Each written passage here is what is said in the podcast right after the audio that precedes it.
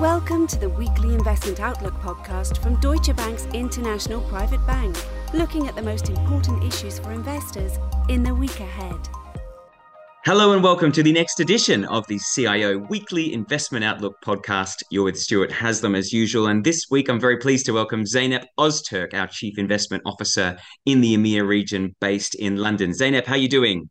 I'm very well, thank you, Stuart. How are you? I'm good. I'm a little stressed, as I'm sure so many listeners are, because there is a lot happening in the markets. You know, today, Zeynep, we were going to talk about CPI numbers from this week. We were going to talk about Q3 earnings, which kicked off today. Obviously, you and I are speaking on a Friday ahead of the podcast coming out on Monday. But if I look at the Bloomberg screens here, I can see that the UK has a new chancellor, and I think we can't really start the podcast without at least talking about what's happening in this market where you and I sit. I mean, what's your take on this?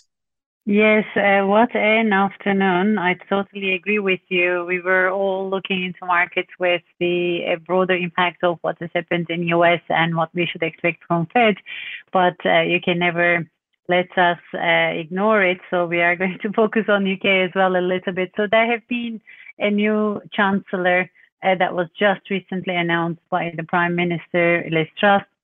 This morning, when I was looking at the reaction of the markets broadly from the kind of rumor around the pushback on some of the fiscal plan and delay some of the ambitious fiscal plan, there were a lot of positive momentum in cable as well as in the gilt market.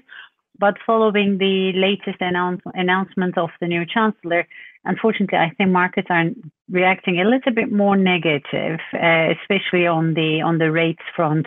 And the main reason for that is obviously increasing concerns around the stability and how can that be held. But these are really very early moments, hours, I would say. So we would need to really wait and see how it will pan out in the coming days and weeks.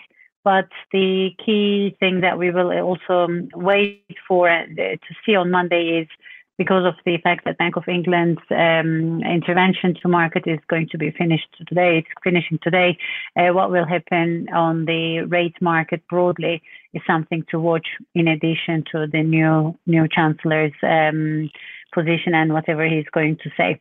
Yeah, indeed. I mean, one of the toughest jobs in finance, isn't it? And of course, we wish him well. But let's talk about the markets. And, you know, one of those things that central banks are thinking about in terms of their policy mechanisms that are available to them is, of course, the inflation numbers. And we had an important print out of the US this week. So let's dip across the pond. And how did you read that US inflation number? And what do you expect the action to be off the back of that? So yes, we had the CPI numbers that came yesterday, and it is slightly lower than the previous month's print. So the headline inflation came at 8.2% year on year compared to 8.3% on the previous month. But when we look at the core inflation, it is still relatively high and relatively elevated. That's why the initial reaction of that number hasn't been really positive, in the fact that this isn't a great news for Fed. They are going to still consider this as quite a high inflationary environment, and they will continue with their thoughts around interfering into market to control the inflation. So based on the inflation data, we don't expect Fed to change their mood around their rate hike decision. And actually, what we see in markets is, rather than a 50 basis points rate hike in December, another 75 in December can be on the table. The expectation is 75 basis points in November, and another potential 75 basis points in December. So when we try to strip down the inflation data a little bit, I think when you exclude energy, if you see the easing down on the energy prices, there is still an increase on the food and rental, which are the two key inflation contributors and the two key factors on the cost of living. It is still quite strong.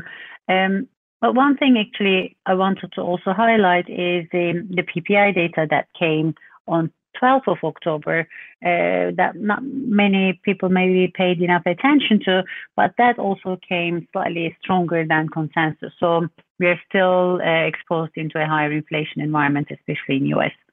Yeah, okay. Well, that's really interesting, though. So these central banks are going to continue on their hawkish stance, and 75 basis points baked in now for November and December. I want to talk about markets now, if I could, Zeynep, because we're at day one, aren't we, of Q3 earnings season, and these rates, while we may not see the impact necessarily in the numbers in Q3, they're going to start to, I guess, be part of the outlook statements that we see from the various companies. And, you know, today we had the first taste, didn't we, of financials coming to the market, and so much more over the course of next week. I mean, I know it's very early on and there's a lot going on in the markets, but did you have a chance to look at some of those initial banking results out of the US, and did they meet your expectations?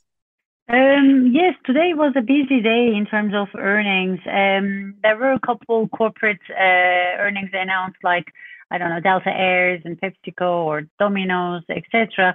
But I think the bigger ones on the financials, like JP Morgan, Wells Fargo, Citi, and Morgan Stanley, were some of the major names that came with their earnings, and most of which actually came up with quite strong earning numbers, albeit within the different businesses you see softness and or drop in their revenues. The EPS ratios, the earning per share ratios, are still relatively high, and some of them are higher than the analyst expectations. So this was a positive momentum. But when we look at the equity market, when we look at S&P at the minute, and even including the financials index, we see that there is a slight sell-off following the yesterday's really big rally towards the middle of the day until the end of the day. We can see now markets are getting back into the broader macro worries, especially, again, around the CPI and the expectation of the Fed rate hike. So what we are experiencing with financials, higher interest rates obviously are helping banks, and we have seen that in some of the business data that they just explained. One needs to go into further details around the exact revenue figures, where they are coming from, because certain parts of the financial sector are going to be more impacted with ongoing rate hikes.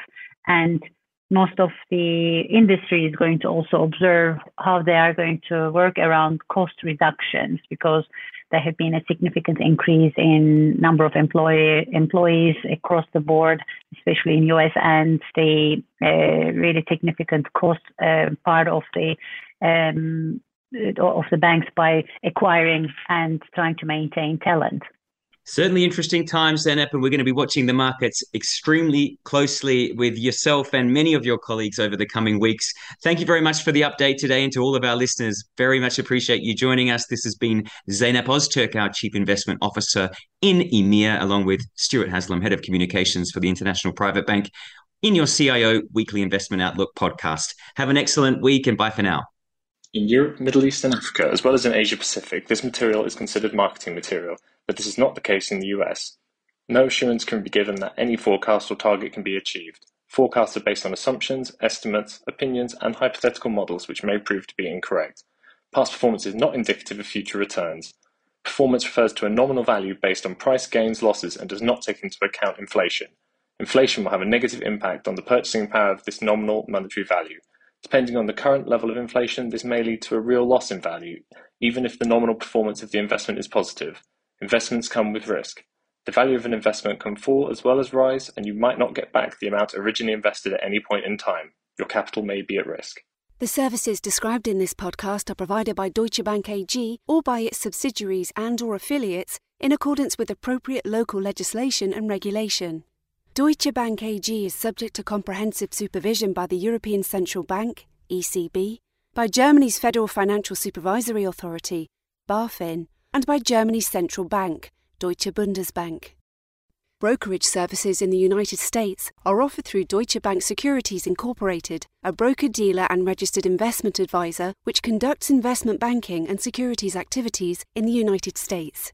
Deutsche Bank Securities Incorporated is a member of FINRA, NYSE, and SIPC. Lending and banking services in the United States are offered through Deutsche Bank Trust Company Americas, member FDIC, and other members of the Deutsche Bank Group.